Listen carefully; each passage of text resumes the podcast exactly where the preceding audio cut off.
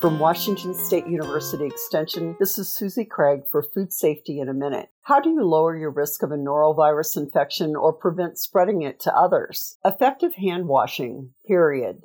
Use soap and water, scrub all surfaces of your hands and wrists for 20 seconds, rinse and dry with a paper towel. Hand sanitizers are often used as a replacement for hand washing. Hand sanitizers are very effective against many bacterial and some viral infections when their alcohol content is at least 60%. Hand sanitizers are not effective against norovirus. Hand washing is. Norovirus is a leading cause of foodborne illness, affecting 20 million Americans annually. Practicing effective hand washing before preparing food and before eating would dramatically decrease this illness in people of all ages.